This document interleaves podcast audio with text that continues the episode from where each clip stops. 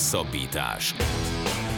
Az Eurosport hetente jelentkező podcastje Farkasvölgyi Gáborral és Rév Dániellel. Sziasztok! Ez a Hosszabbítás Podcast 87. adása. Benne ezúttal is a foci VB-vel foglalkozunk elsősorban. Ezúttal Szabó Krisztoffal, aki az Omelette du Fromage blog alapítója, és néha szokott írni egészen kiváló francia focival foglalkozó cikkeket az eurosport.hu-ra is, illetve Dajka Balázsjal, a 24.hu újságírójával beszéljük át, hogy mi történt a csoportkör utolsó fordulójában a világbajnokságon bemutatkoztak a női játékvezetők a vb történetében. Először kiesett egy csomó nagy sztárcsapat, és tovább jutottak meglepetés csapatok, úgyhogy ez a műsor első felének a témája. A műsor második felében pedig szokás szerint jön az Ácsi rovat a hét legérdekesebb híreivel, köztük elsősorban a VB színes híreivel nagyon érdekes időszaka ez az évnek, hiszen a világbajnokságon kívül olyan nagyon sok sportesemény nem zajlik, de beszélünk arról is, hogy elhunyt Davide Rebellin, egy egészen kiváló olasz kerékpáros, illetve Nick Bollettieri, a teniszedző, aki megreformálta a sportágat, és beszélünk arról, hogy Lubis Szilvia volt a legjobb nő az Antarktiszon megrendezett ultramaratonon. Úgyhogy ezzel készültünk erre a hétre, jó szórakozást kívánunk a podcastünkhöz. Labdarúgás. Először arra gondoltunk, hogy értékeljük a csoportkör lezárultával a kimaradókat. Vannak nagy nemzetek, olyan nemzetek, amelyek nem jutottak tovább a csoportkör követően, olyan országok, olyan csapatok, amelyek akár a végső győzelemre is komoly eséllyel pályáztak. Németországra gondolok itt elsősorban, vagy Dániára nagyon sokan esélyesként beszéltek róluk, vagy ugye volt aki akár Szerbiát is VB győztesként állította be. És akkor ott van még nyilván a belgák kiesése, az aranygenerációnak nagyon-nagyon nem sikerült a búcsú, ha egyáltalán ez volt a búcsú. Számomra meglepetés, de lehet, hogy számotokra nem, is majd rám cáfoltok keményen, hogy Vesz semmit sem nyújtott, lehet, hogy nem is kellett volna sokat várni tőlük. Szóval azt gondoltuk, hogy elsőként nézzük meg, hogy kik maradtak le az egyeneskörös szakaszról, ez egyeneskörös kieséses szakaszról. Krisz, kezd mondjuk most te, hogy számodra ki a legnagyobb meglepetés, és a nagy nemzetek közül, az esélyes nemzetek közül mi okozta ezeknek a nemzeteknek a vesztét? Hűha, ez egy elég szép mustra lesz. Uh, ha, hogy csak hogy ne legyen az, hogy egyből elkezdek itt szemezgetni, meg cseresztézni. Uh, én azt látom egyébként a teljes mezőnyben, hogy bármennyire is azt szoktuk gondolni, hogy azért a világbajnokság, főleg így 32 csapattal, aztán Jézus Mária, mi lesz, amikor 48 lesz, hogy azt gondolnánk, hogy itt hihetetlen nagy a szórás a mezőnyben. Emiatt aztán mindig azt várjuk, hogy persze hatalmas lesz a különbség a legjobb meg a legrosszabb csapat között. Most egy kicsit azt érzem, hogy ez a világbajnokság inkább rácáfol erre, tehát hogy valahol ez az olló, mint hogyha szűkült volna, és mint hogyha a belépésű küszöb azért kicsit magasabban lett volna legalábbis, hogyha olyan csapatokból indulok ki, mint mondjuk Szaúd-Arábia, vagy akár az Egyesült Államok, ami nem, nem képvisel hasonló játékerőt, viszont, viszont a magam nemében egy egész szolidan összerakott csapat volt. Ilyen volt például Ecuador is. Ezek olyan csapatok, amiknek érzed azt, hogy azért van egy végesség, vannak ilyen limitációik, tudod azt, hogy a játékos keret az nem, nem fog téged elvinni a csúcsra, viszont azzal, hogy össze tartani a csapatodat, azzal, hogy van egy olyan edződ, aki koncepcióban gondolkodik, elkezdesz egy olyan alapjátékot létrehozni, ami mondjuk a labdás nélküli szakaszra már jó. Tehát, hogy, és mindez a három csapat, amit felsoroltam, egyébként védekezésben kimondottan jó volt. Erős blokk, általában vagy középmagasan, vagy magasra feltolva, nem túl sok hely ugye a vonalak között, és ezt szerintem remekül működő Szaúd-Arábiánál meg is lepték az argentinokat. Ecuadornál nagyjából ugyanez, nagyon kevés gólt engedtek meg maguknak, vagy egyáltalán lövés meg helyzetet még a torna kezdeti fázisában. Az Egyesült Államok szerintem labda nélkül kimondottan jól működött az elején, de ugyanúgy lehet mondani egyébként Katart is, ahol persze Katar, tehát hogy mindenki tudja azt, hogy alapból, hogyha nem rendező ország lenne, nem nagyon került volna be, de mégis érzed azt, hogy egy spanyol edző megérkezett, aki a Barca, Barca iskolát végigjárta, és lerakott egy olyan alapjátékot, ami alapján azt érzed, hogy legalább esztétikájában emlékeztet egy sportcsapatra, vagy egy foci csapatra, még akkor is, hogyha egyébként a gól előtt teljesen veszélytelnek voltak, meg hát azért voltak összezuhanásaik. Úgyhogy ha tényleg csak egy ilyen, egy ilyen alapvonalat kellene meghúzni, azt érzem, hogy ezek a csapatok ilyen kellemes meglepetést okoztak nekem legalább ilyen szempontból. Uh, és akkor bele lehet menni abba, hogy mondjuk egy német válogatottan mi van. És ott egy kicsit azt érzem, hogy a Hansi Flick ugye egy, egy elég karakán edző, egy olyan edző, aki kimondottan szeret és bizonyos stílus képviselni. Viszont ugye egy klubfoci az nem ugyanaz, mint egy válogatott foci. És amikor egy válogatott élére kerül egy, egy ember, akkor valószínűleg felteszi magának ezt a kérdést, hogy nagyjából két megközelítés van. Vagy azon, hogy van egy vágyott, vagy elképzelt játékstílus, amit képviselni szeretnél, és ahhoz elkezdesz mondjuk specialistákat keresni, csak ez azzal kockázattal jár, hogy nem mindig találod meg a megfelelő embereket hozzá, vagy a másik út, az meg azt mondja, hogy oké, okay, ilyen liga szinten jó, rendszeresen játszó, de gyengébb, ugyanakkor meg összeillőbb játékosokat válogatsz össze. Mint lásd mondjuk akár egy, nem tudom, tehát hogy szerintem hasonló, nem akarom azt mondani, hogy ugyanezt csinálja Anglia és Franciaország, de hasonló megközelítést használ. És ennek ugye az az előnye, hogy nem kell nagyon összecsiszolási idő, ami lehet, hogy az eredményesség rovására megy, ami, de hogy arra mész rá, hogy profilokat illesz össze, amik rímelnek egymással.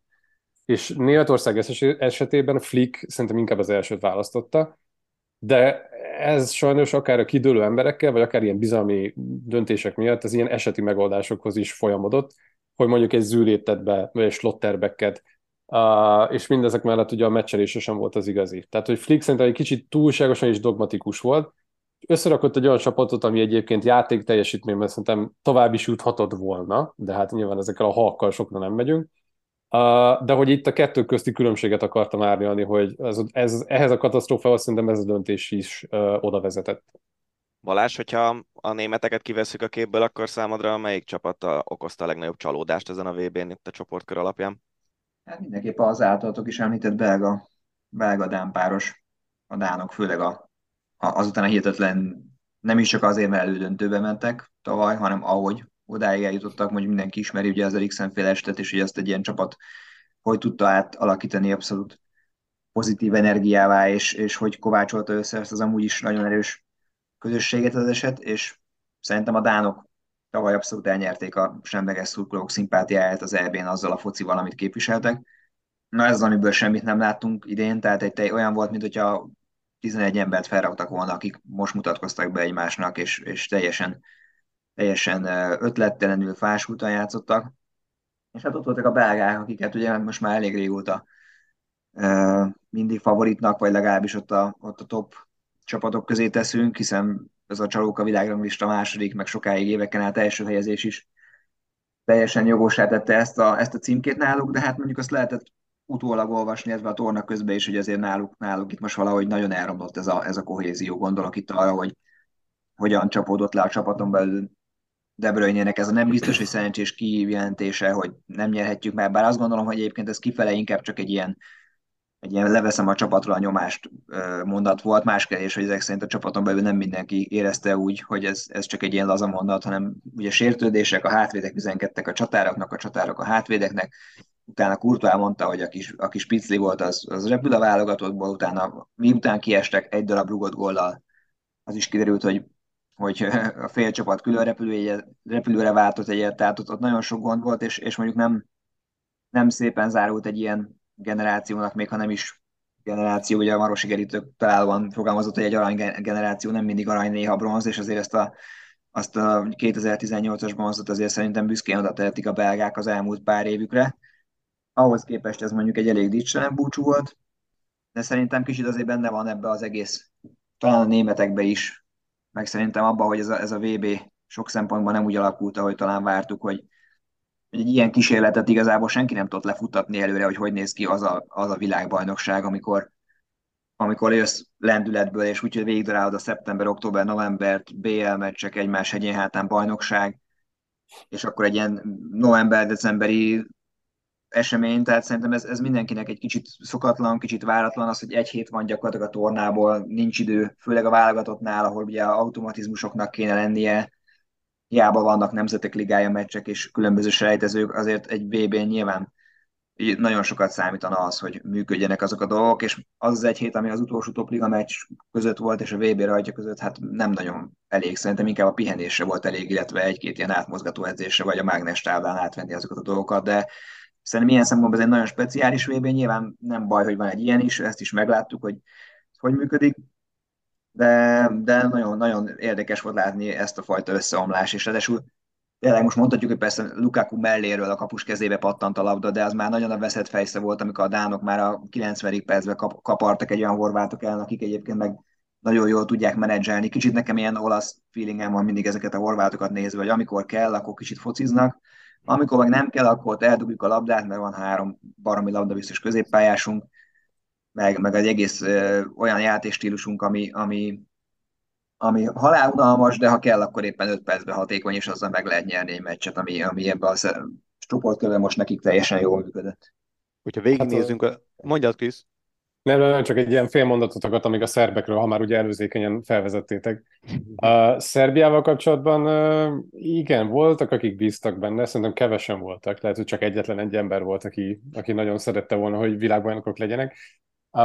De hogy szerintem az nagyon árulkodó, hogy Szerbia esetében a torna legszebb góljait az pont ellenük rúgták. Volt ugye Richarlisonnak ez a körbefordulós 300 fokban beverős gólya, volt Abu Bakarnak ugye ez az átemelése, meg volt ugye nemrég Svájcnak ez a kis kombinatív játéka, aminek a végén talán Shakiri rúgta be.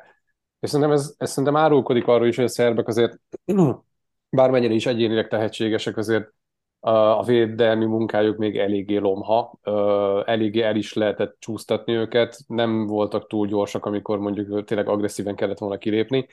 Tehát, hogy ez a fajta koordináció meg szerintem kínosan hiányzott most ebből a csapatból, és szerintem ez pont ebben vető ki, hogy most éppen ilyen szépségdíjas gólokat rúgtak ellenük. Hogyha megnézzük a csoportokat, azért vannak hát pozitív példák is, vagy legalábbis olyan válogatottak, akiket nem feltétlenül gondoltunk tovább jutónak. Gondolok itt mondjuk Ausztráliára egy olyan csoportban, ahol Franciaország és Dánia is, illetve Tunézia is a csoporttagja volt, mégis az ausztrálok mentek tovább. Óriási meglepetés nyilván Japán, csoport elsőként megy tovább egy olyan csoportban, ahol ott van Spanyolország és Németország. Számomra meglepő, hogy Mexikó ö, semmit nem mutatott, és nem is jutott tovább, Argentina és Lengyelország ment tovább a, a következő körbe, és ott van ez az F csoport, ahol Marokkó csoport elsőként ö, ö, baktatott be a, az egyenes kieséses szakaszba, és, és Dél-Korea onnan, abból a csoportból, ahol ott van Uruguay és Gána is. Ezekről a válogatottakról mi a véleményetek? Ez meglepetés, vagy pont az, amit Krisz mondott, hogy egyszerűen zárul az olló, és már nincs akkora hézag bizonyos válogatottak között?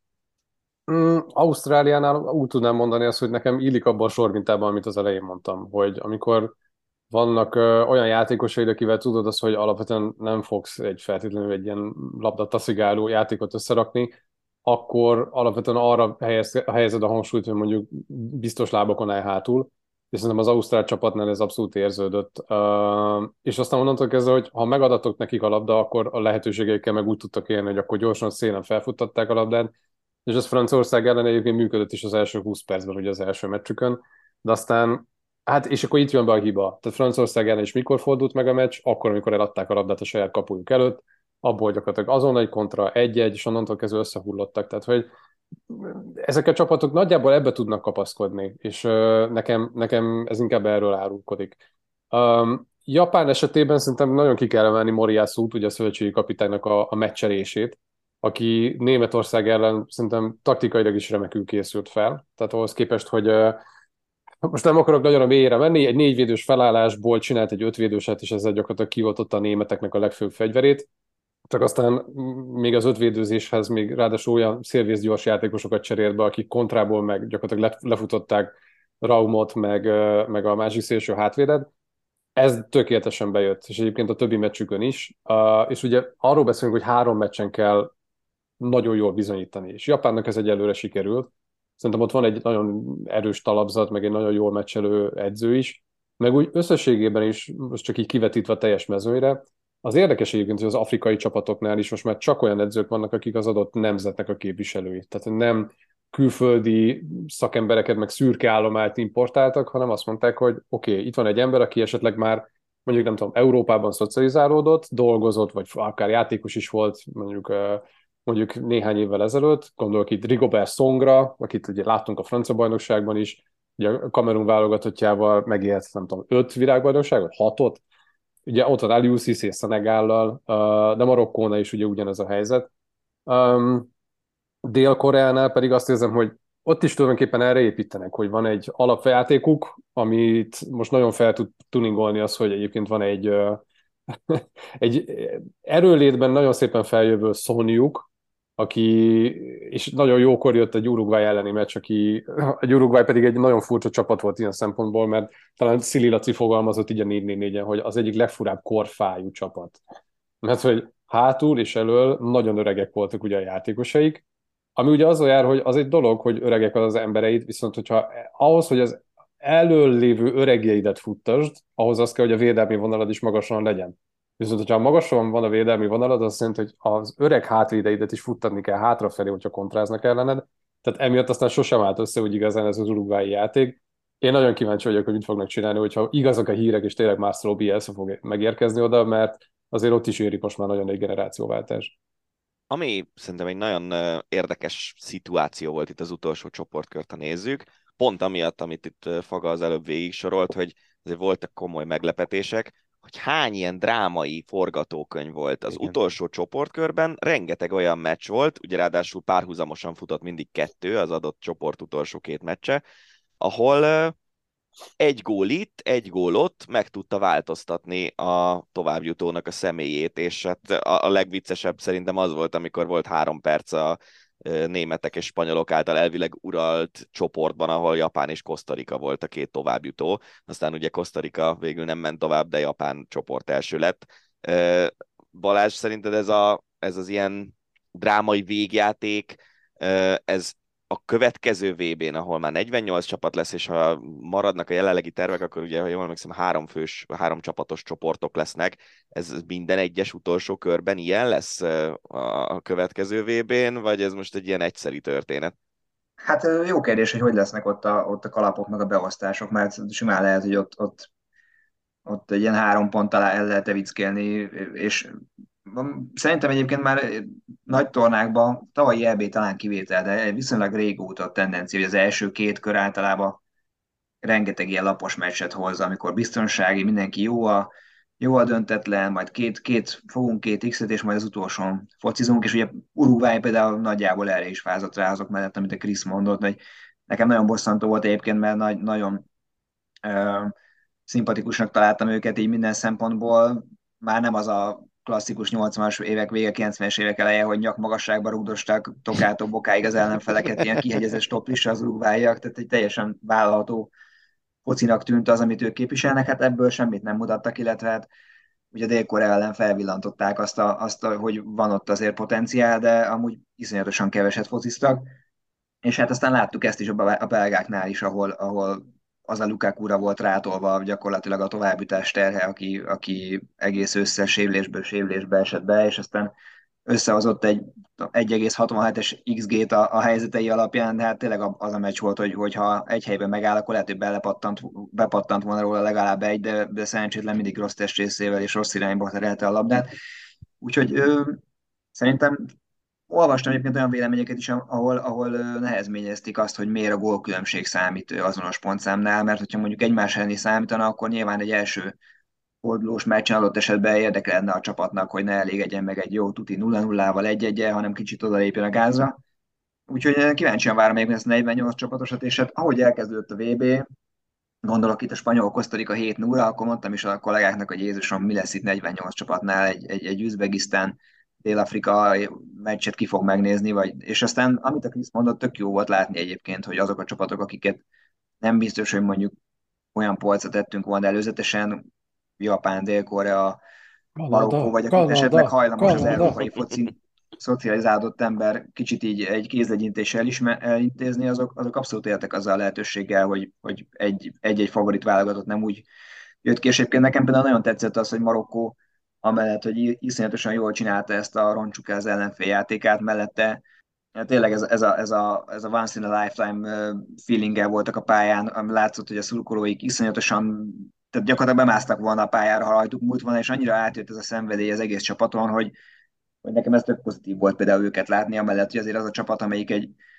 egy Bayern Münchenes és egy PSG-s szárnyvédő tud a csapatába, azt ugye eleve azért nem is kéne elvileg nagyon leírni, de, de nekem nagyon meglepő volt, hogy Marokkó ennyire összeszedett és ennyire kompakt focit tudott játszani. Aztán majd a, 8, hogy a 16 között majd ez mire lesz elég, azt meglátjuk, de, de hát nem féltem őket egyébként, mert, mert szerintem ott most iszonyat önbizalommal mennek majd képájára.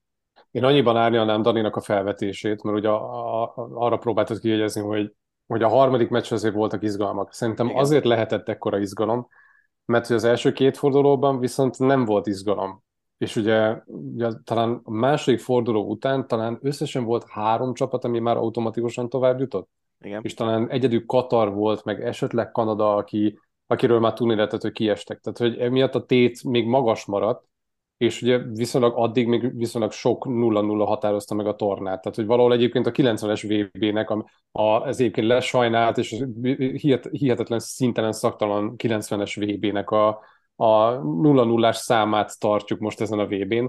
Uh, tehát, hogy emiatt is van az, hogy szerintem az a harmadik meccsre, vagy a harmadik, forduló, a harmadik fordulóra még ennyire izgalmas maradhatott, mert hogy nagyon sok ajtó még lezáratlan maradt, úgyhogy, uh, úgyhogy emiatt is volt az, hogy a tér még rányomta egy kicsit a bélyegét erre a, ezekre a meccsekre.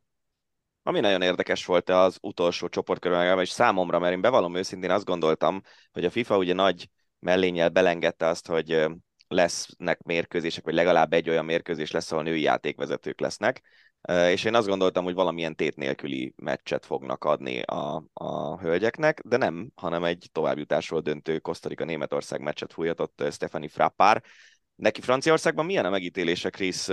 Egyáltalán a, az, hogy női játékvezetőnek adnak férfi meccseket, az ott mennyire elterjedt történet?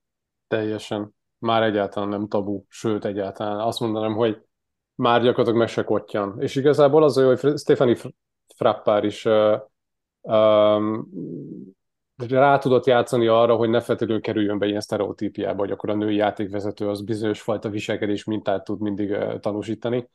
Uh, nem, de Franciaországban ugye volt, tehát hogy a női szövetségi, na, szóval a francia női futballcsapatnak a szövetségi kapitánya szintén egy nő, ugye Corinne Diacre, aki meg egy ilyen körülbelül 8-9 évvel ezelőtt is egy, fran- egy férfi csapatot vezetett, még a Clermont futott, meg még előtte is a Clermontnál ugyanúgy egy női vezetőedzőt neveztek ki, tehát hogy francia közegben, most nem azt mondanám, hogy ez az általánosan bevált szokás, de, de azt mondanám, hogy már túl vannak azon, hogy oh, micsoda kuriózum az, hogy egy női játékvezető van most.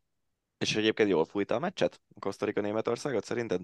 Szerintem alapvetően igen, tehát hogy nem volt feltétlenül olyan hibája. Tehát az a baj, igen, megint ott vagyunk. Bírót hogyan ítélsz meg? Az alapján, hogy keveset hibázott, vagy az alapján, hogy mennyire kordában tartotta a meccset? Én azt éreztem, hogy még akkor is, hogy tényleg egy, egy ennyire feszült találkozón, ahol tényleg az volt, hogy nem tudom, bemegy a kapuba a labda, nem adják vissza, hogy középkezdés legyen, hogy ezzel is húzzák az időt. Frappár oda egy kicsit játszotta a csendört, de hogy alapvetően nem volt olyasfajta uh, kifutás, ahol azt érezted, hogy most nem tudom, a szereplési vágy elvitte, mert azért sok, nem tudom, spanyol játékvezetőnél szokás ilyet látni. Mhm. Mateulahoz rád nézünk most Dehogy éppen. Is. Tehát hogy szerintem alapvetően igen, ezt, ezt kordába tudta tartani. Meg nyilván az is kell, hogy elnyeri a játékosok bizalmát, és ők sem éltek vissza ezzel. Ezt szerintem egyébként egy mindenképpen pozitív irányítja a világbajnokság kapcsán. Sok problémát felvetettünk már a felvezetőnkben, illetve az előző adásokban, amik a VB-vel foglalkoztak, és azért ez, hogy a női játékvezetők megjelentek most már a labdarúgásban is, mert azért egy csomó más csapatsportban ez már régebb óta jellemző, ez egy nagyon jó hír. Szemezgessünk egy picit a csapatok között. Nagyon érdekelne engem, hogy mit gondoltok a holland válogatottról. Én a Krisz által szintelen szaktalan világbajnokságon a 90-es VB-n úgy érkeztem, hogy abszolút holland szurkoló voltam, Ulit Van Basten, Rijkaard, abban a korban nyilván ők meghatározó játékosok voltak, és fiatal srácok kedvencei. Ez a csapat, ez kifejezetten nagy, olyan szintű sztárokat nem tud felvonultatni, legendákat, géniuszokat, viszont csapatkohézió szempontjából, illetve vezetőedző személyében azért van egy elég komoly fegyverük. Meddig juthatnak ezek a hollandok, akik ugye már a 16 között az Egyesült Államok válogatottját eléggé egy iskola focival lejátszva sikerrel is vették, és ott vannak a következő körben, és majd Argentínával találkoznak. Balázs. Hát szerintem nagyjából eddig is, eddig jutnak, bár nehéz ezt, ezt látva, Ha most visszagondolok a 2014-es vergődésre a két csapatnak, az a, nem volt a foci ünnepe, az a holland-argentin elődöntő, ugye szerintem nagyjából mindenkinek a, a 11-esek előtti kapuscsere maradt meg. Ha jól emlék, hogy akkor volt, hogy Tim Krült behozta Fánhá. Bizony. És hát ez, ez megint egy Fánhá csapata, és, és hát ugye Fánháról azért tudni, hogy ő azért, azért eléggé pragmatikus szempontok alapján rakja össze ezt a csapatot, és nem feltétlenül a, engedi szabadjára annyira a játékosait, mint adott esetben az, az, az a kreativitásuk alapján benne lenne. Bár már jó kérdés, hogy az argentin csapat éppen mennyire lesz messzi függő napja, mert, mert az látszott, hogy, hogy azért két, az első meccsen ugye nagyon nagy betlit hozott a Argentina, és aztán Mexikó ellen sem volt egy, egy, egy iskolajáték, hanem gyakorlatilag egy messzi villanás rendítette el őket a holdponton, illetve az, hogy, hogy Scaloni belenyúlt a csapatba, és mondjuk kicsirélte a félkezdőt az első meccshez képest. De amúgy nekem nagyon tetszettek a, a hollandok, főleg az USA ellen, mert ott láttam őket talán legtöbbet a három csoportmeccsben, nem sokat láttam sajnos. Úgyhogy szerintem, hát, szerintem most a félvilág rácsodálkozott Gakpóra, akiről egész össze lehetett olvasni, hogy mekkora potenciál van benne, csak a PSV Eindhovenben talán nincs annyira szem előtt, mint, mint, mint a korábbi években a, a holland kirakat csapatokban játszók de igazából most persze lehet, hogy, hogy, hogy simán rám cáfolnak, és egy 2 0 intézik Argentinát, és akkor Gábor szurkolhat nekik a, a négy között is, úgyhogy nagyon kíváncsian várom egyébként, és, és nehéz hova tenni. Szurkolni ez... nem fogok. Hát, hogy legalábbis akkor szimpatizálhatsz velük, hogy az eldöntőbe folytassák a sikersorozatot, de, de szerintem ennek a csapatnak Fánhál a legnagyobb ereje is az, amit ő, ami az ő fejében van, az, az a hihetetlen taktikai és, és, és észjárás, ami neki van, és, és egyébként tökre jó látni azt, hogy amin ő keresztül ment, ugye gondolok itt a, a rák, rák legyőzésére, hogy egy, olyan, mint egy teljesen más fánhát kaptunk volna vissza, az a fiszkó, aki így imád beleállni az újságírókban néha a sajtótájékoztatón, most meg így jön ki bulizva, vákávákára majd, hogy nem rázza magát, és csinálja a selfit, és, és pacsizgat. Persze nyilván egy győztes meccs után mindig könnyű bulizni a szurkolókkal, de, de jó látni azt, hogy ez a, ez a, ez a fickó, aki amúgy már klub szinten legalábbis szinte mindent megnyert, amit lehet, az, az még, még ott van 71 évesen, ha jól rendik egy VB-n, és egy elég ütős kis csapatot összerakott. Igen, a Fanhálnál az az érdekes, hogy ahhoz képest, hogy mennyire egy dogmatikus ember volt mindig is, ezt a csapatot nagyon pragmatikus elvek alapján rakta össze.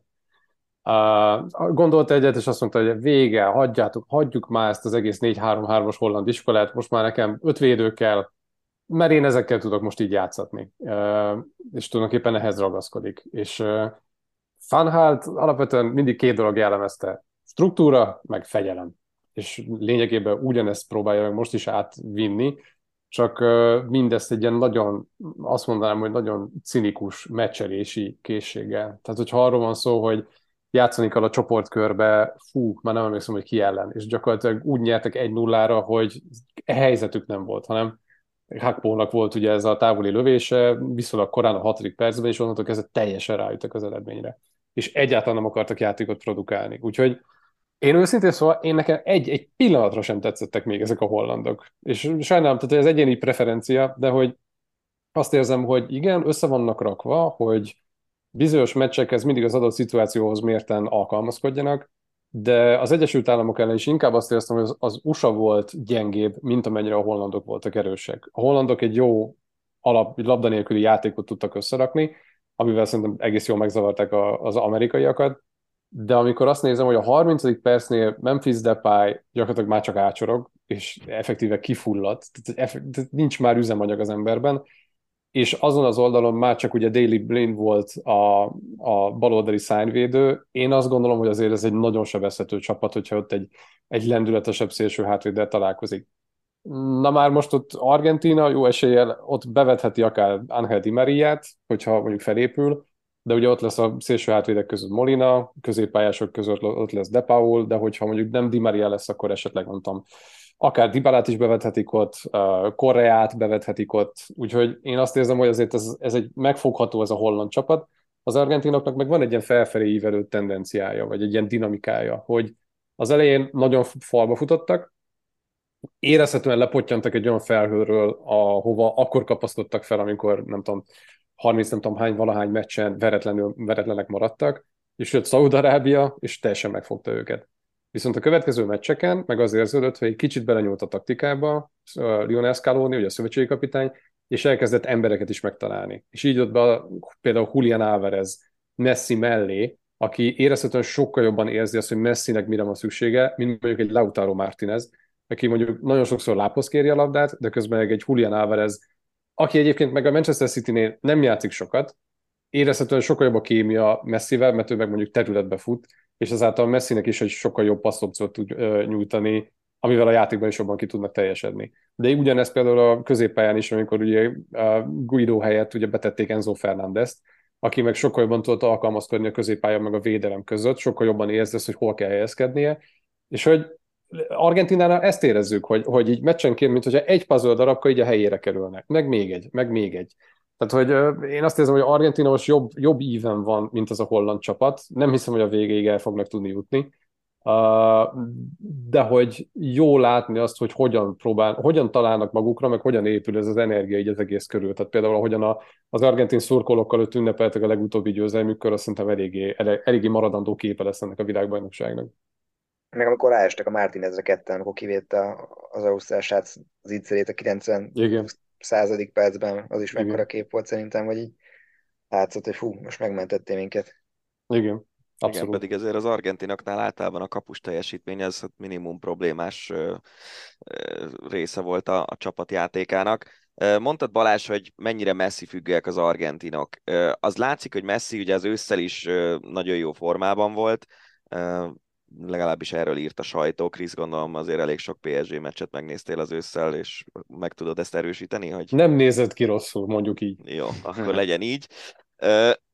és most a világbajnokságon is az ausztrálok elleni meccs után is elsősorban attól volt hangos a sajtó, hogy, hogy mennyire dominálta a játékot Messi, bár azért ezt tegyük hozzá, hogy talán, ha a legjobb 16-on végignézünk, lehet, hogy az Ausztrál az egyik leggyengébb továbbjutó csapat volt egy nagy átkötéssel Cristiano Ronaldohoz hasonlítsuk Messi mostani VB-s teljesítményét, mert hogy mégiscsak ugye az volt az egyik nagy ilyen narratívája ennek a világbajnokságnak, hogy ennek a két korszakos játékosnak ez az utolsó VB-je valószínűleg. A portugálok szépen megoldották a csoportkört, nem mondanám azt, hogy brillíroztak, mi a véleményetek erről az összehasonlításról? A két nagy közül ki áll jobban, és a csapataik közül melyiket érzitek esélyesebbnek a végén? Kezdjük most Krisztel. Köszönöm, hogy nem úgy tetted fel a kérdést, hogy melyik, melyik, melyikük a jobb szerintetek, Cristiano Ronaldo vagy Lionel mhm. Messi? Akkor érzem, hogy belementünk volna valami szakadékba. Uh, uh, azt érzem, hogy Messivel most ez, a, ez az argentin csapat, nagyjából ez, amit az előbb is elmondtam, hogy, hogy jobb dinamikával rendelkeznek jelenleg. Um, de ugyanakkor meg egész hasonló gyerekbetegségeket tudnak felmutatni, mint amit a portugálok. Történetesen az, hogy oké, okay, milyen az, amikor azt mondod, hogy ez az emberre épül ez a csapat. Nagyon sokszor elhangzik. Argentinánál Messire épül a csapat, Portugáliánál Cristiano Ronaldo-ra épül a csapat. Ez ugye mit jelent? Mert szerintem ennek két olvasata van. Van ez egyik tipikus, hogy azt mondod, hogy tulajdonképpen ő a központi eleme ennek a csapatnak, és olyan embereket kreálsz köré, akivel érzed azt, hogy összhangban vannak, megtalálják egymást, de hogy érzed azt, hogy ennek az egésznek az égköve ő lesz. Vagy van ennek egy ilyen egyszerű változata, amikor azt mondod, hogy tulajdonképpen mindenki őt keresi. Az azt jelenti, hogy labdákkal kell ellátni. És szerintem egy csapat akkor működik, hogy az első opciót választod, de hogy mind a kettőnél az elején legalábbis inkább a második volt megfigyelhető. Argentinánál simán voltak olyan játékhelyzetek, amikor Messi megszoktuk tőle azt, hogy ugye nagyon sokat sétál a pályán. És még akkor is, amikor még a saját csapata járatja a labdát és voltak olyan helyzetek, Argentina kiteszi a jobb szélre a labdát, megkapja, és tudod azt, hogy egy Di Maria előbb vagy utóbb, vagy akár egy Molina, a jobb hátvéd, meg fogja keresni Messi-t egy passzal. Mert tudod azt is, Messi gyakorlatilag csak sétál, hagyja, hogy a játék körülötte forogjon, és jönni fog az a labda. És jön az a labda 6 másodperccel később, és egy mexikói meg simán lefüleli, és indul a kontra belőle. Tehát erre mondom azt, hogy ez olyan, amikor, amikor teljesen kiszámítható a csapat, mert úgyis mindenki messzire támaszkodik, de nem köré épül. Cristiano Ronaldo-nál ugye az az érdekes, hogy ebben a portugál válogatottban a, az Európa bajnok is, vagy nem, a világ bajnoki selejtezőkben a legtöbb játékidőt azt ő kapta. Egy Cristiano Ronaldo, akinek egyébként nem volt túl kiegyensúlyozott teljesítménye az elmúlt egy-másfél évben, a játékpercekből is szerintem végén hiány van, és mégis azt mondják, hogy akkor ráépül a csapat. De ez is egy kicsit ugyanez a problémakör. Mennyire ráépül, vagy mennyire köré épül. A Portugáliánál szerintem nagyon megfigyelhető az, hogy ugye Fernando Santos, ugye a szövetségi kapitány, egy szintén nagyon pragmatikus elvű ember, ahol kicsit mindig és a mind Gareth Southgate azt mondja, hogy neki a fontos a kontroll, a betonbiztos védekezés, aztán abból esetleg indítunk kontrákat. Viszont onnantól kezdve, hogyha egy, mondjuk egy mélyen sündisznózó ellenfélre találják szembe magukat, akkor ez azzal jár, hogy gyakorlatilag egy centit nem mozdul a csapat. Mert hogy olyan játékosokkal tömi ki azt, ezt, a, ezt a csapatot, ahol azt mondod, hogy oké, okay, juttassátok el Cristiano Ronaldohoz, de nem feltétlenül ti oldjátok meg ezeket a helyzeteket. És ezért van az, hogy mondjuk, amikor egy Bernardo Silva van ott, vagy egy Bruno Fernandes, senki nem nyújt igazán passz opciót Cristiano Ronaldónak, hanem inkább Cristiano Ronaldohoz juttatják el, de közben meg nem halad a csapat, nem az van, hogy nem meg tudják szállni esetleg az ellenfélnek a 16-osát, vagy a támadó harmadát. Úgyhogy ennyit igazából a gyerekbetegségekről. Itt szerintem Portugáliában, meg Argentinában is megvan a puffer ahhoz, hogy, hogy egy kicsit variálja a játékát. Portugáliának például, hogyha bevetnék Rafael Leao-t, szerintem javába tudnának fejlődni. Argentinában is nagyon hiányzott egy olyan ember, aki egy kicsit többet mozog labda nélkül, aki egy kicsit többet indul be a védelmi vonalak mögé. Ezt szerintem Julio, Julian Álvarezzel megkapták. Kérdés az, hogy ők egy Dybálában mennyi puffer van, vagy esetleg mennyire, mennyire fogják őt egy jokerként felhasználni. Portugáliánál meg mondom, ez, ez ugyanez, hogy Cristiano Ronaldo, Cristiano Ronaldo is megvannak még a készségek, de már kopik az ember. De látszik, hogy iszonyatosan akar bizonyítani. Tehát a súlypont emelkedése még mindig világbajnok, még mindig érzed azt, hogy atya úristen meddig fel, felugrik, de mondjuk lecsúszik az a labda a fejéről, mert már nem tudja úgy elhelyezni. Vagy amikor mondjuk történik egy labdaszerzés, és akkor megfürg, megszaporázza a lépteit, és ilyen nagyon fürgén beindul ugye a, a védők közé, akkor megkapja a labdát, és elpattan tőle. Mint hogyha ilyen, tehát látszik, hogy a labdakezelése sem annyira magabiztos, mint amennyire volt mondjuk egy 5-6-7 évvel ezelőtt. Úgyhogy ez, ez, ez a nagy problématika szerintem, hogy van két öregedő ember, Cristiano Ronaldo szerintem jobban látszódik az idővasfoga, és a szövetségi kapitányai tulajdonképpen milyen helyzetbe hozzák azzal, hogy, hogy milyen csapatot raknak kettejük köré. Igen, erről, amit a Krisz mondott itt a végén, az jutott eszembe, volt egy, volt egy haverom, aki mindig azt mondta a pályán, hogy ha nekem passzolsz, jó játszol, ez volt a mottoja, úgyhogy... kicsit, az azt jelenti, hogy rá nehezedett a csapat, igen. igen. Kicsit ezt érzem én is, de nekem elég sok Milán meccset látva az össze amire hiányzik Leao-nak az a lendülete, ami, ami a portugáloknak tudna adni egy, egy kicsit másfajta stílus, de hát ahogy a Kriszt is mondta, ennél a kapitánynál, hát hogy mondjam, ő se feltétlenül engedi szabadjára a lovakat, illetve a kreatív játékosokat, hogy nagy erőn fotizatok, de hát mondjuk azért elég sok csapatra ugyanez elmondható, tehát ez a, ez a utóbbi pár VB nem feltétlenül arról szólt, hogy az a csapat nyerte, vagy az a csapat volt eredményes, aki, aki felvállalta azt a fajta stílust, ami mondjuk a játékosainak a legjobban feküdt, és hát nyilván ez azért egy, egy elég nagy, nagy teher vagy stigma egy kapitányként is, hogy, hogy nem tudod kihagyni a, ezt a két emblematikus figurát, bár pont most láttam, mielőtt itt bekapcsoltam a beszélgetésbe, hogy talán a, az Abola nevezetű portugál lap rakta ki, hogy akkor tessék szavazatok, C kezdjen, a nyolcad döntőn Svájc ellen vagy nem, és 70%-ra elnyomott a nemre. Nyilván mondjuk el, el tudom képzelni Ronaldo fejét, amikor ezt olvassa, hogy még nyom 10 felülés, vagy még nyom 100 fekvő támaszt, és is szívja magát, hogy igen, majd felmegyek azt, majd akkor ünnepelhettek, amikor gok egy gólt.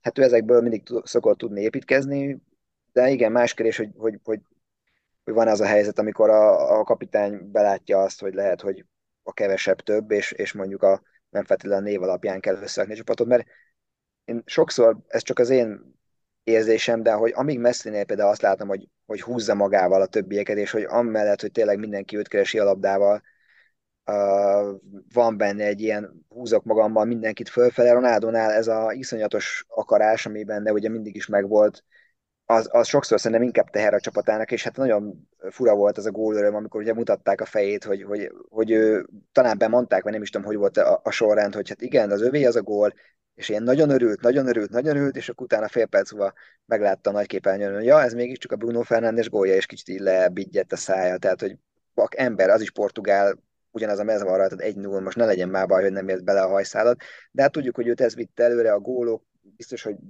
nagyon piszkálja az agyát, hogy szeretne ő lenni Eusebio-val együtt Portugália történetének legjobb VB góllövője. Egyébként én érzek ebbe a általam sokszor szintelen szaktan nagyon biztonságinak tartott svájci csapatban valami meglepőt, hogy itt, itt lesz egy csavar a portugálok ellen, és hogy ez messze nem lesz sima, sőt szerintem kipöcköletik a portugálokat.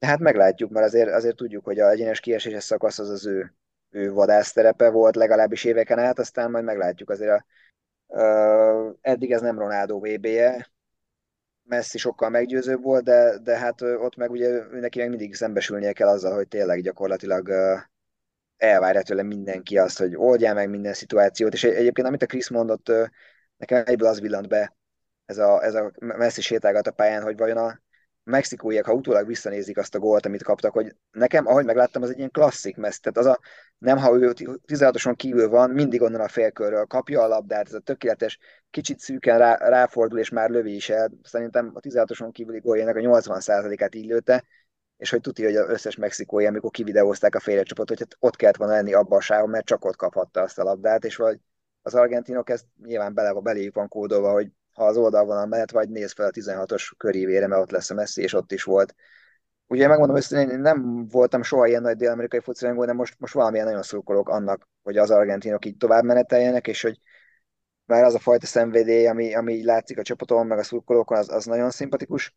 Nem, mint a Portugáliában bármi bajom lenne, csak kicsit ez a, ez a Ronaldo féle vicsorgás így, így nekem így anyonyomja a csapatot. Térjünk rá a franciákra, mert talán ez az a csapat, amely eddig a legmeggyőzőbb teljesítmény nyújtotta, és itt hát annyi, fél, annyi játékos ki lehetne emelni, Zsirútól kezdve mbappé át, de én utóbbival szeretnék most foglalkozni, aki második VB-jén jár, és már kilenc gólos. Itt ezen a VB-n ötöt rugott eddig. Uh, hát amennyire nem Ronaldo VB-je, eléggé úgy tűnik, hogy az Mbappé VB-je lehet. Egyetértesz ezzel, Krisz?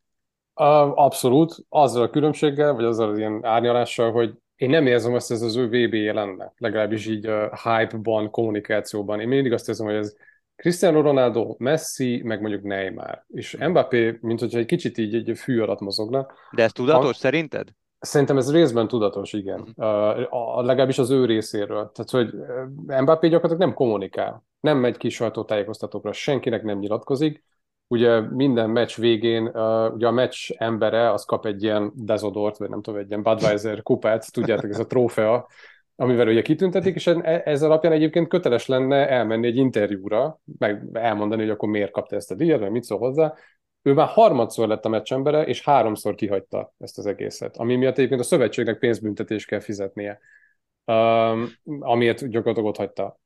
Tehát, hogy Mbappé tényleg most nagyon letekelte a hangerőt, egyáltalán nem kommunikál, ő azt mondja, hogy, tehát, hogy amennyire lehet így az ilyen légkép tudósításoknak hinni, teljesen befelé fordul, és a közösségnek él, és egyébként van egy ilyen furcsa jelenség most a franciáknál, hogy, hogy Benzema kiválása, mint hogyha egy kicsit megkönnyítette volna a csapat dolgát, meg ugye ezáltal Didier Deschamps szövetségi kapitány dolgát is, mert hogy ugye Benzema kb. a VB előtt néhány nappal derült ki róla, hogy a sérülése kiújult, rásérült ráadásul, tehát hogy nem fog tudni játszani. És szinte másnap reggel hatkor hagyta el az edzőtábort, és utazott vissza Madridba, úgyhogy gyakorlatilag senki nem, nem köszönt el. És ha, len, ha hinni lehet a híreknek, gyakorlatilag aznap este szerveződött az első ilyen spontán buli a klubnál, vagy a klubnál, a szövetségnél, vagy a, a csapatnál, mert hogy mindenki egy kicsit megkönnyebbült, mert hogy Benzemának van egy ilyen erős jelenléte, nem feltétlenül ez egy ilyen közösségbomlasztó jellemző, csak az, hogy egész egyszerűen ő az aranylabdás, ő Karim Benzema, ő az ötszörös bajnokok ligája győztes, ő az, aki tényleg a csapat sztárja, a, és hogy mellette egy kicsit túlságosan is csendben maradnak mások. És az, hogy őt kivetted, tulajdonképpen mindenki kicsit jobban önmaga lehet. Van most egy ilyen jelenség a, a franciáknál, meg hát az is, hogy gyakorlatilag ezzel eldőlt ugye, hogy Olivier Giroud, akinek eredetileg kb. egy ilyen Joker szerep jutott volna, vagy inkább ilyen lesajnált Joker, mi mondjuk a tavalyi Európa-bajnokságon, most hirtelen kezdő lett. És azt látod, hogy egyébként a franciák alapjátéka ugyanúgy működik, mint 2018-ban, amikor szintén a támadó játékot ez a három ember határozta meg, Griezmann, Mbappé meg Giroud, akik funkcionálisan teljesen mást tudnak, viszont hárman együtt teljesen jól kiegészítik egymást, meg nagyon, nagyon jól működnek miközben egy Benzemával meg azt érzed, hogy egy Kylian Mbappé látszólag sokkal jobban élvezi a játékot, boldogabb, mosolygósabb, azt érzed, hogy egymás technikai tudásában mindenki nagyon el tud gyönyörködni, de mivel ő is nagyon sokat mozog el, lelép labdákért, visszakéri, mint ahogy a Real Madridnál is teszi, egy kicsit rálép egymásnak a tyúk szemére. Mbappéval, Griezmann, láthatjuk most is a tornát, gyakorlatilag a középpályáig jön vissza labdákat felhozni. Uh, úgyhogy a franciáknál most van egy ilyen, hogy Olivier Giroud tulajdonképpen jobban illik abba a csapatjátékba szerintem, mint egy Karim Benzema, még annak ellenére is, hogy Karim Benzema a jobb csatár. Azért az elég érdekes, hogy a 9 lőtt francia gólból 8-at ez a Mbappé zsírú páros hozott össze, úgyhogy, és ennek ellenére nem lehet azt mondani, hogy két személyes lenne a csapatjátéka. Eléggé a végén vagyunk a műsoridőnknek, úgyhogy szokásunk a szíven megtippeltetünk titeket is, hogy ki nyeri a világbajnokságot. Hogyha az ilyen személyes érzelmeket félretesszük, és teljesen szakmai szempontok alapján kell csapatot választani, akkor most kire tippelnétek? Kezdjük Balázsra. Hát a, Argenti, Argentinát tettem, tettem egy ilyen baráti tipjátékba, már csak azért is, hogy Messi utolsó vb és mikor, ha nem most, de talán most kicsit meggyőződnek látom a franciákat az eddigek alapján. Hozzátéve, hogy ez az angol csapat iszonyatosan jól festett így az elmúlt már pár meccsen, úgyhogy, úgyhogy ez lehet egy, egy, egy nagyon meleg meccs, de hát most nyilván most egy negyed döntőben nem számíthatnak sétagalapra, meg nem is te az normális, hogyha egy nagyon kemény ellenfél szembe. Úgyhogy most akkor igen, egy, egy a franciát mondanám. Én ugyanígy egy baráti társaságban előz a, a torna elején Spanyolországot tippeltem. Lesajnáltam egy kicsit a franciákat amiatt is, hogy hát a tavasszal, meg most nyáron is egyáltalán nem állt össze a játékuk, sőt össze is sem néztek ki túl jól, túl sok sérültjük volt, uh, és aztán úgy voltam, hogy oké, okay, Spanyolország viszont szerintem nagyon meggyőző volt tavaly az EB-n, és gyakorlatilag tényleg úgy működnek, mint egy gépezet, ahol bármelyik csapat kicseréled, azt hiszed, bármelyik játékos beteheted, az ugyanúgy fog működni, és ugyanúgy megvan az a spanyol iskola, amit Luis Enrique ugye nagyon erőltet, uh, és szerintem egyébként most is nagyon masszívak, most is odaérhetnek, viszont a pillanatnyi formát, az önbizalmat, egyáltalán a mutatott játékot tekintve én is egy kicsit azt hiszem, hogy fölötte vannak a franciák.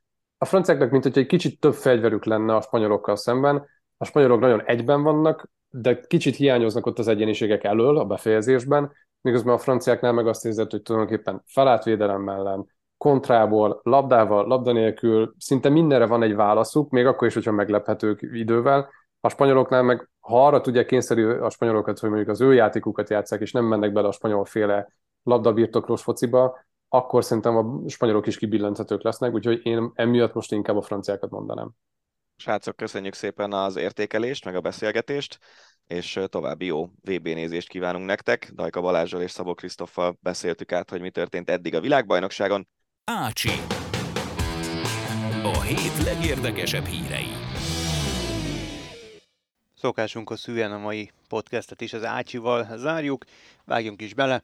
A Manchester United szurkolói csoportja nyílt levelet írt a jövőbeli tulajdonosoknak, mint ismert a klubot 2005 óta tulajdonló Glazer család el akarja adni a United-et, a szurkolói csoportok pedig kapva kaptak az alkalmon, összeálltak és nyílt levelet fogalmaztak meg, és ebben a nyílt levélben a következő, hát igazából követelések állnak, például hát nyilván rendezzék a klub adósságait, azért az nem lenne egy rossz dolog, fektessenek be a férfi és női valamint ifjúsági csapatokba.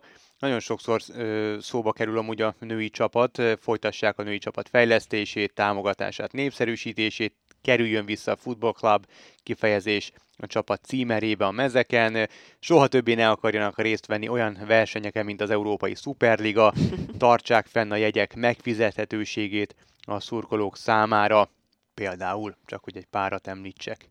Hát ez szép és jó, aztán, hogy lesz-e belőle valami, vagy nem, azt meg majd meglátjuk. Nem, ez mindig ilyen, hogy ha egy csapatnál valami ilyen történet van, hogy tulajdonos váltás, vagy, vagy ilyesmi, akkor mindig a szurkolók követelnek dolgokat, és aztán a következő tulajdonos meg vagy tartja ezeket, vagy nem. Igazából akkor fontos ez szerintem, hogyha a csapat sikeressége az nem olyan, nem olyan magas szintű, mint, mint amilyen lehetne. Mert hogyha te minden évben mondjuk BL-ben négy közé jutsz, Premier League-ben a bajnoki címet megszerzed, vagy legalábbis harcolsz érte, akkor a nézőket meg a szurkolókat is kevésbé zavarja, hogy ott van a Football Club kifejezés a címerben, vagy, vagy, vagy 20 fontba kerül egy szendvics menü, mint az Arzenálnál, de hogyha sikertelen vagy, akkor kezdik el ezek a dolgok zavarni az embereket, hogy hát már megint kikaptunk, és még ennyibe is került a hmm. jegy. Szerintem legalábbis.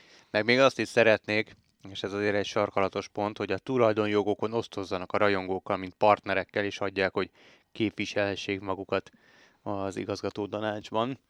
Én is sok mindent szeretnék. Igen. Azért ezek inkább gazdasági jellegű. Vagy, vagy ö, ugye ilyen oligarchák, vagy, vagy egyéb milliárdosok, vagy valamilyen közel-keleti olajmilliárdos fogja megvenni ezt a csapatot valószínűleg, a, a, a, vagy üzleti alapú a dolog, vagy diktatórikus alapú a dolog. A, a, egyikbe se fér bele szerintem az, hogy a szurkolóknak nagyon nagy beleszólást adjanak a klub hmm. ügymenetébe.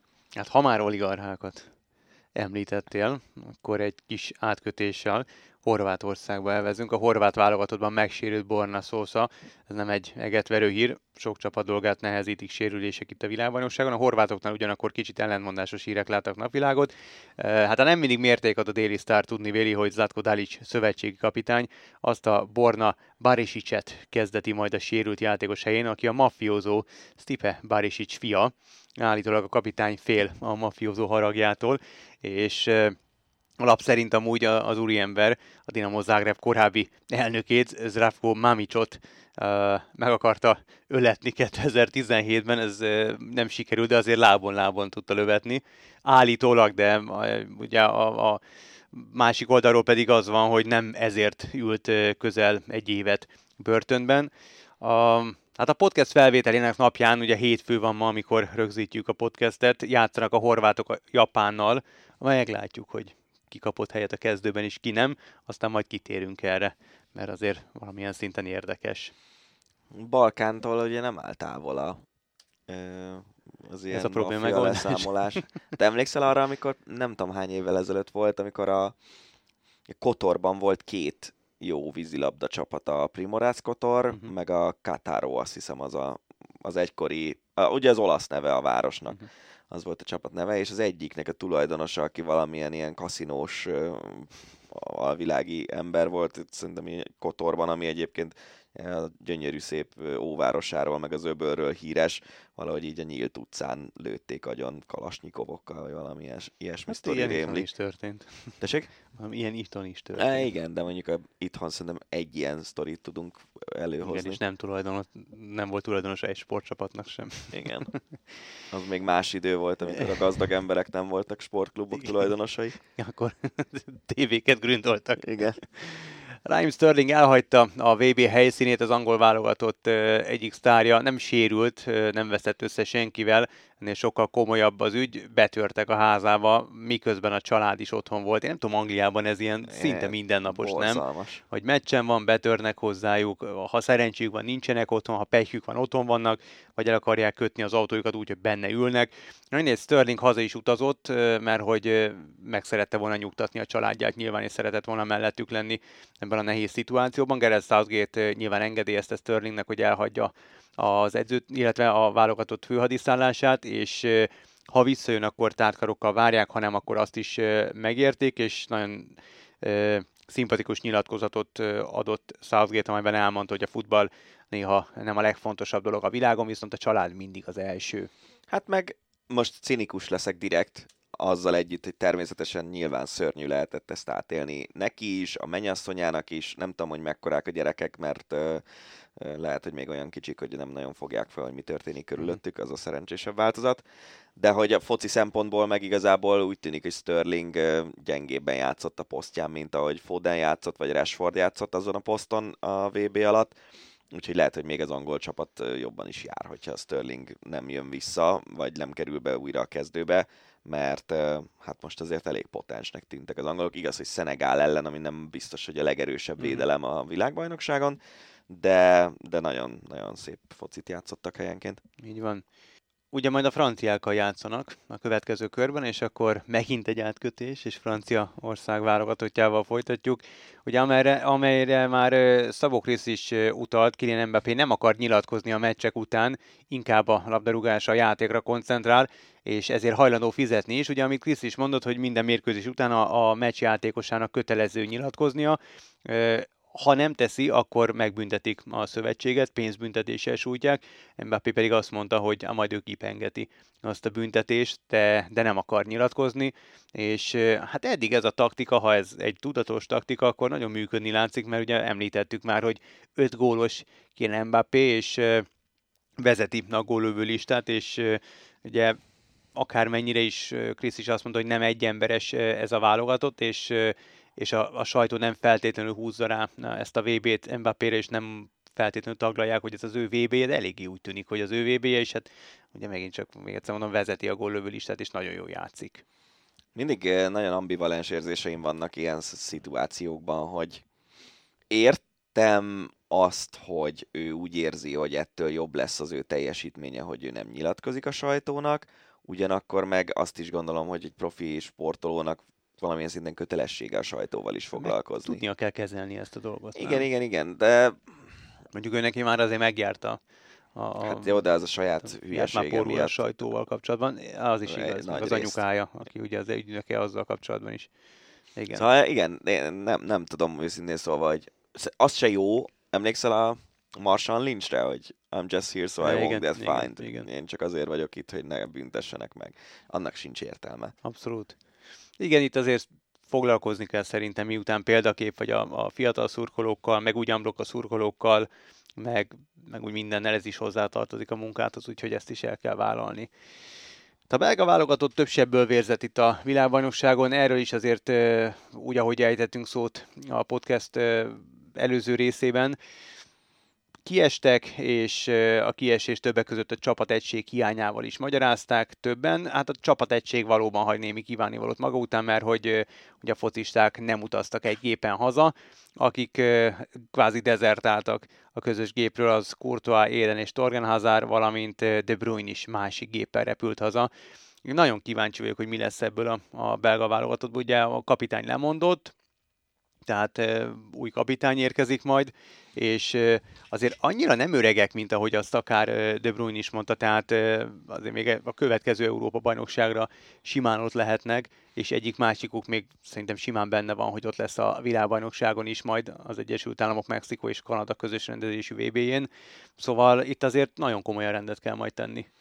Biztos, de őszintén szólva én ezeket annyira nem tartom fontosnak abban az esetben, hogyha már nem volt úgymond közös program. Uh-huh. Tehát, hogyha ők hazarepültek azelőtt, hogy mit tudom én, lett volna egy olyan videóelemzés, amit közösen megtartottak, de így mondjuk, hogy az edző lemondott elég hamar, így nem gondolom, hogy lett volna ilyen közös program. Innentől kezdve én nekem olyan mindegy, hogy ki hova repül, meg mit csinál felőlem, akár egyébként ezt a két hetet itt, vagy három hetet karácsonyig még nyugodtan eltölthetik valami meleg helyen egy szigeten is. Mm. Rájuk fér a, a focistákra a pihenés, azt gondolom.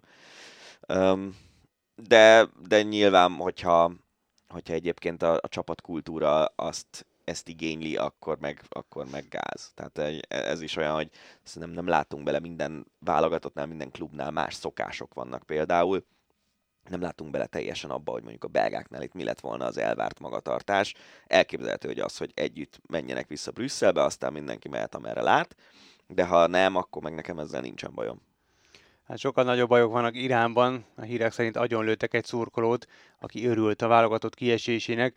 Ugye erről is beszéltünk a múlt heti adásban, hogy a labdarúgók kiálltak az otthon tüntető tömeg mellett azzal, hogy nem énekelték első meccsük előtt a himnuszt. A másodiknál már igen, mert komoly nyomás gyakorolt rájuk a, a rendszer családtagjaik megfélemlítésével és miután a második meccsen már énekelték a himnuszt, ezt többen nem nézték jó szemmel kvázi, hogy elárulta őket a labdarúgó válogatott, és a kiesésüket pedig hát többen ünnepelték, és ez a szerencsétlenül járt szurkoló pedig ugye talán dudált, hogy valami ilyesmit olvastam, tehát hogy örömködött a kiesést követően, és, és egyszerűen megölték. Ez hihetetlen. Na igen, és ezek elég bonyolult országok általában, mint hogy végülis Magyarország is ilyen szempontból nem Aha. lehet azt mondani, hogy az egész ország ö, teljes szívvel áll mondjuk a labdarúgó válogatott mögött. Ö, de Iránban ez sokkal kevésbé van így. Egyrészt ugye ott vannak azok, akik tüntetnek a ö, nem akarom rosszul mondani a lány nevét, akit megöltek, mert igen, nem, igen, nem igen, hordta a hijabot. Ott vannak különböző kisebbségek, kurdok, mit tudom én, ilyen-olyan kisebbségek, akik úgy lehet, hogy egyáltalán az iráni állammal szemben is ellenérzésekkel ö, rendelkeznek, és nyilván egy ilyen szemüvegen keresztül azért másképp látod azt, hogy milyen örülni a, a, az ellenfél, vagy az el, igen, tehát a, a csapatot kiesésének. Nyilván ö, én mondjuk biztos, hogy soha nem tudnék örülni annak, hogy egy magyar válogatott valami tornáról kiesik, még akkor is, hogyha, hogyha vannak dolgok, amikkel nem értek egyet, amik az országban, műk, országban zajlanak. Igen, De szerintem, szerintem is itthon inkább a rendszer az, meg, meg a, a feneketlen pénzköltés az, Igen, ami, de, ami ellenérzéseket válthat ki. De hogy amikor nem volt feneketlen pénzköltés, akkor is nálunk van egy ilyen tendencia a, a focit, meg a sportot nem szerető emberek részéről, hogy, hogy a botlábú focisták, akik luxus körülmények között élnek, és ez még az előtt volt, hogy mondjuk bejött a TAO rendszer például, ez, ez egy régebbi történet. Úgyhogy szerintem e, e, ezt, ezt nagyon nehéz magyar szemüvegen keresztül nézni ezt a persze, történetet, persze. és, és uh, könnyen elképzelhető, hogy, hogy ő mondjuk azért ünnepelte az irániak kiesését, mert mondjuk az ő népcsoportját elnyomja az iráni rezsim, és akkor már rögtön érthetőbbé válik a dolog. Cristiano Ronaldo Na hát nincsen podcast Ronaldo nélkül, ezen a héten is Hála Istennek. Van aktuális Ronaldo hír. A hírek szerint évi 175 millió dollárért az emírségekbe igazolhat. Ha, azt hiszem az emírségekbe. Egyelőre... Szaudarábiára Szaudarábiában? De olyan, Akkor lehet, igazából. Végül is igen. Olaj, olaj. Egyelőre ezt is a plegykaként kell kezelni, hogy azt is, hogy a Bayern München igazolja le, megint előjöttek a, Teljesen a bajorok. kizártnak tartom. Én is úgy gondolom. Mert megnézném. Azt élveznéd mi, amikor a két szerelmed egybe kell. De hát ez utóbbi írt Oliver Kahn vezérigazgató cáfolta. Hát szóba hozták már Ronaldot a PSG-vel, Chelsea-vel, a Newcastle-vel, a Rómával, Galatával, az Inter Miami-val, ez többször szóba került, hogy be kell vinni. De és... be kell Messi-t is vinni. Az még szép lenne, hogy az Inter Miami fölállna úgy, hogy Messi Ronaldo. De inkább álljon fel a PSG, maradjon Európában. És a Sportinggal is. Ugye ezt tudom, hogy... Hogy fér be ebbe a kezdőbe Se, a Neymar, Messi és Mbappé mellé még Ronaldo? nem tudom, edzőnek oda vihetik Bognár Gyurit, aki úgyis azt mondja, hogy rúgjunk többet, tök mindegy, hogy mennyit kapunk, és akkor ezzel a... Valószínűleg sokat rúgnának. Az biztos. Na mindegy, látva a mostani elmúlt egy pár hét eseményeit, én, én az, az MLS az, az lehet. És az MLS az lehet, hogy egy jó megoldás, mert valószínűleg Ronaldo még van olyan focista, hogy az MLS-ben a liga egyik legjobb játékosa legyen és az még egy jóval-jóval magasabb szint, mint egy szaudi vagy emírségekbeli csapat. Úgyhogy azt a részt azt nem vetném el, és hát nyilván az is egy döntés egy 37-8 éves ember részéről, hogy akkor írjunk alá létező legtöbb pénzért. Az MLS-ben nem fog 100 milliókat keresni, ugye ott beszélgettünk Kuntomival pár héttel ezelőtt, ott a kiemelt játékosok is körülbelül ilyen, ilyen néhány millió dolláros éves fizetésen vannak azt is mondhatja Ronaldo, hogy én már megkerestem mindent, és nem tudom, építek valami brandet, mint Tom Brady Tampában, de, de igazából ezt a kettőt tartom reálisnak az ilyen top európai csapatokat, azt én már nem. A Sporting, az, az meg egyszer megbeszéltük, Igen, hogy az miért lenne jó. Így van. Hát gyászhírekkel folytatjuk. Elhunyt Nick Bolitieri, legendás teniszedző, akinek méltán híres akadémiáján tanulta meg az alapokat többek között André Agassi, a játékosok is palérozottak a keze alatt, mint a Williams lányok, Martina Hingis, Anna Kurnikova, Marcelo Rios, vagy, vagy éppen Maria Sharapova. Anna Kurnikovába te is szerelmes voltál? Nem, soha, mert hiszem, nem. Én nagyon, de hát ilyen tizen, tizen eleje éves voltam, amikor ő feltűnt. Mm. Volt poszterem a falamon. Komolyan? Aha. Ha. Jó, hát én nagyon szép volt, de azért nem mondom, hogy akkor a tenisz szakmai indokok magyarázták a lelkesedésemet igen, nem sokat tudok mondani egyébként Boletieri munkásságáról, azon kívül, hogy amit olvastam róla, hogy, hogy tényleg egy ilyen formabontó és, és forradalmár edző volt. De erről nekem Agassi-nak a, a véletlen híres és zseniális önéletrajzi könyve jut eszembe, hogy a, ugye nagyon sokszor szóba kerül ez a, az akadémia, meg maga Bolitieri is, hogy, hogy mennyire gyűlölte a teniszt Nagassi, hogy, hogy igazából hát egy milyen zseniális játékos volt, meg személyiség, de hogy, hogy, hogy mennyire nem szerette nem magát a játékot, hanem a, a körítést, meg úgy minden, mondjuk elég szép sikereket ért el ennek ellenére. Igen. És uh, maradva még a gyászíreknél, közúti balesetben elhunyt David Rebellin az olaszok visszavonult országúti bringása. Egy kamion ütötte el, a sofőr továbbhajtott. Később megtalálták, és kiderült, hogy nem az első ilyen eset volt a sofőr részéről. Igen, hát én ezt inkább gázolásnak mondanám, mint közúti balesetnek, mert mm. végül is tág kategóriának veszük, akkor az, az is lehet. És tényleg mostanában Olaszországban nagyon sok ilyen sztori Igen. történt sajnos. olyan is, ami halálos végkimenetelő volt, olyan is, ami nem. Rebellin egy elképesztően érdekes ember volt, ugye már 90-es évek eleje óta volt profi, Hát sokáig 51 profi, éves, nem? Hát mostanáig. Tehát most ö, október közepén volt az utolsó versenye, és, és nagyon érdekes, hogy vannak ilyen emberek, akik úgy halnak meg, hogy a, az életük főműve, hogyha véget ér, akkor nagyon hamar utána, és persze más az, hogy, hogy természetes okokból halsz meg, meg más az, hogy elgázol egy kamion, miközben tekersz a otthonod közelében, ahol ezerszer tekertél már, vagy nem tudom hány ezerszer az ő esetében. De, de tényleg vannak ilyen történetek, hallani olyat, hogy meghal valaki 60 éves házasság után idősen, és a, a férje vagy a felesége is hónapokon belül megy utána.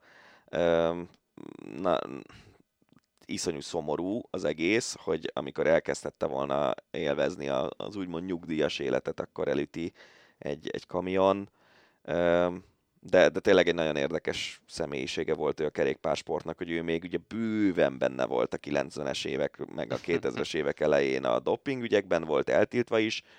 Azt hiszem, hogy az olimpiai ezüstjét aztán el is vették Igen. tőle ö, 2008-ból, és aztán amikor úgy tűnt, hogy már annyi idős volt, mint majdnem 40, amikor visszatérhetett az eltiltásból, akkor mindenki azt gondolta, jó, hát Rebellin már nem fog versenyezni, és még 10 évet versenyzett, igaz, hogy alacsonyabb szintű csapatokban ment, de, de tényleg élvezetből, és, és imádta ezt az egészet, és azért 50 év, 51 évesen még eh, idén szerzett világranglista pontokat. Nagyon komoly. Ja. Na, ennyi volt a gyászhír. Ultra hírek következnek. Vagyis hát egy uh, Rubit Szilviáról van szó, aki az Antarktiszon nyert meg egy ultramaraton. Tehát maga az ultramaraton is brutál, de hogy az Antarktiszon csinálj meg egy ultramaratont, tehát egészen döbbenetes. Roskovics Miklós volt a másik magyar, aki részt vett ezen a versenyen. A, ő az ötödik helyen zárt, és Lubic Szilvia pedig megnyerte ezt a versenyt. A, hát nyilván extrém körülmények jellemzik ezt a viadat, 197 kilométert teljesített, a csütörtöki zárónapon futotta a legtöbbet, több mint 50 kilométert, és bocsánat, a hatodik lett összetetben, nem, nem nyert meg A nők, elnézést. nők között nyert. Igen, és az összetetben hatodik lett. A 23 ország 43 indulója, ebből 18 női versenyző közül. Roskovics Miklós viszont átlépte a 200 kilométer, tehát ezek brutális számok. Tehát ezt fel sem tudom fogni, hogy, hogy Meg ugye egyszer, egyszer fogunk beszélgetni Lubic Szilviával, meg már ráindultunk a, a, a dologra, csak nyilván ő sokat utazik, meg sokat van távol, de hát ez valami hihetetlen ö, teljesítmény, amit, amit ő vagy akár Roskovics Miklós is ö, letesz az asztalra. Szerintem ezt én el sem tudom képzelni. Tehát, Ja, hát ez nagyon nehéz. Ráadásul ugye azt gondolod, hogy az Antarktisz az egy ilyen sík terep, de nem, nagyon nem. Közben megtámadták, megtámadták pingvinek. Nem tudom, hogy ez a hír ez eljutott hozzá. ez nem. Ez a verseny közben jött a hír, hogy Lubics Szilviát pingvinek támadták, hogy megkergették, vagy nem tudom micsoda. Egyáltalán ki az az őrült, aki kitalálja, hogy menjünk, fu- rendezünk ultrafutó versenyt az Antarktiszon. Lehet, hogy majd, nem tudom, 200 év múlva az Antarktisz lesz a legélhetőbb pontja a Földnek, de azért most még nem az, úgyhogy... Hát de egyszerre vagyok úgy vele, hogy, hogy le a kalappal a sportteljesítmények előtt, másrészt meg egy kicsit, é- is tudom, nem, nem akarom azt mondani, hogy öncélú a dolog, de, de azért van bennem egy ilyen gondolat is, hogy, hogy ennek mégis mi értelme van. Mhm. Azon kívül, hogy persze feszegeted a saját határaidat, de azt lehet úgy is, hogy média figyelem nincs mögötte, és egyébként meg ez Nem, em- de azzal nem mutatsz példát, nem? Tehát de, nem... de, de pont ez az, hogy ez ennek szerinted van példamutató Hát a értéke? kitartás, az, hogy, hogy amit mondasz, hogy feszegeted a határaidat Jó, csak valami olyanért között. iszonyú kitartó vagy, valami olyanért, aminek számomra semmi értelme nincs. Érted az ellentmondást, amit érzek? Hát nem tudom, hogy tehát én ebben nem, nem az értelmet keresem, hanem azt, hogy, hogy, hogy bebizonyítod azt, hogy az emberi teljesítő képességnek tényleg szinte nincsenek határai, és bizonyítod akár nőként, akár férfiként, hogy mert Lubic Szilvia nem, nem, nem volt soha profi sporton, tehát számomra ez profi, de hogy, hogy nem, nem él sportolóként. Tehát, hogy egy, ne, egy tényleg nem, nem, nem is akarom kisebbíteni ezt az valaki egészet. elér egy ilyen döbbenetes dolgot, És, Jó, de úgy húsvér, hogy azért az életét föltette arra, hogy jó, ilyen, oké, ilyen hát- eredményeket érjen el. Tehát, pe- és egyébként meg tényleg, tehát a korához képest is egészen fantasztikus teljesítmény, ahhoz képest, hogy ugye azt hiszem, hogy három gyereke van, ha jól Igen, emlékszem, családanya. családanya, családanyaként. Igen. Tényleg azért mondom, hogy én abszolút megem, megemelem előtte a kalapomat, csak szerintem ennek, hogy elmenni az Antarktiszra, és ott ö, ilyen ultrafutó versenyt rendezni, ugye az egésznek az értelmét én nem látom. Hát az extrémitást keresik, gondolom, és Biztos, ennél extrémen már nem nagyon van. biztos. Csak, ö, ja, most megint ugye fel lehet tenni a kérdést, hogy, hogy mondjuk az a, az a pénz, amit a szervezők elköltöttek erre a versenyre, annak lett volna jobb helye az emberiségnek, és majdnem biztos vagyok benne, hogy igen. A, és egyébként lehet, hogy ezt a kérdést bármilyen sporttal kapcsolatban föl lehet tenni. Igen, ezt akartam Igen. mondani, hogy annyi, annyi olyan sportesemény, értem most a Super Bowl-t miért kell ilyen irgalmatlan pénzből megrendezni, meg lehetne Szerintem az nyereséges. Én, én azt gondolom, hogy a, tehát Jó, az, oké. hogy az emberek, az emberek kifizetik a, a jegyeket, Mhm. meg a, eladják a tévétársaságoknak iszonyú pénzekért a közvetítési jogokat, és azok is nyereségesek. Az a rész, az inkább az, az piaci alapúnak érzem, mint ezt. Na jó, de akkor azt a nyereséget lehetne ráfordítani mondjuk közhasznú dolgokra, és Hát nem persze, hiszem, de az, az inkább dolgokra. CEO-knak a zsebébe Pontosan. vándorol. Nyilván, Pontosan, és nyilván. akkor lehet utána elkurvázni, meg nem tudom mit művelni, Hát szerencsétlen jótékonykodnak. lányokkal. Valószínűleg igen. Mint a, mint a Patagonia nevű outdoor márka tulajdonosa, aki a vagyonát felajánlotta, hogy a klímaváltozás elleni harcra költsék az egész. Ez tök jó. Ja. Milyen jó cuccokat gyárt, úristen. És akkor az utolsó hír. Szújó Zoltán lett a Nemzeti Autósport Szövetség új elnöke, Olaj Gyárfás váltotta, aki 8 éven át irányította a testületet. Volt egy ilyen gyűlés, ez a szíve- szívesen ott lettem volna, mert állítólag ott azért uh, személyeskedésbe is torkolott a, a, Én- én beszélgetésnek tudok, nem nevezném. Igen, én annyit tudok, hogy uh, ilyen elég szoros volt, tehát egy Igen. ilyen 55-45 százalék környékén volt a szavazati aránya végén. Hát ö, gratulálunk a, az ex-kollégánknak. Igen, és hát remélhetőleg most minden ki tudja, hogy minden akadály elhárul, de egyszer szerettünk volna vele beszélgetni, csak akkor mégis nem meghiúsult ez a beszélgetés, és nem Zoli hibájából, úgyhogy akár Hát biztos szívesen nyilatkozik frissen terveiről, így van, úgyhogy megkeressük majd őt is. No, srácok, ennyi volt erre a hétre a hosszabbítás és az Ácsi. Köszönjük szépen, hogy ha ezen a héten is meghallgattok bennünket, várjuk észrevételeiteket, híreket, minden mást. Megint Gary Woods pa- megint... pauz- i- ja, hogy Gary Woods-tól kaptunk valamit? Szerintem Nem igen, láttam. a, a, de az a baj, hogy én a nevekkel nagyon hadilábon állok, és ö, és nem biztos, de szerintem ő volt, a Juventusszal kapcsolatban írt nekünk, hogy ugye ott lemondott mindenki, aki, le lehet, aki lemondhatott, kivéve Allegri, szegénykémet ott hagyták a sü- süllyedő aljon, pedig már elég sok bírálatot kapott. Úgyhogy a Juventusszal kapcsolatos hírekkel azért nyilván mi nem vagyunk annyira büfék, úgyhogy ezt Márta Bencével tudnánk például kitárgyalni, vagy esetleg német Danival. Hogyha itt lemennek a világbajnoki mérkőzések, meg az egész VB véget ér, akkor nyilván egy picit nagyobb lesz a mozgá- mozgásterünk, és akkor ezekre a hírekre olyan szinten is vissza tudunk térni, hogy akár egy teljes blokkot szálljunk rá. Úgyhogy köszönjük szépen az újabb észrevételt és az újabb ö, témaötletet meg lesz ez is, és, és fogunk beszélgetni erről a Juventusos dologról is, mert nagyon érdekesnek tűnik. Úgyhogy köszönjük szépen még egyszer a figyelmet, Révdanit és Farkasvölgyi Gábort hallottátok, sziasztok, vigyázzatok magatokra! Ez volt a Hosszabbítás, az Eurosport podcastje. A műsor témáiról bővebben is olvashattok honlapunkon az eurosport.hu.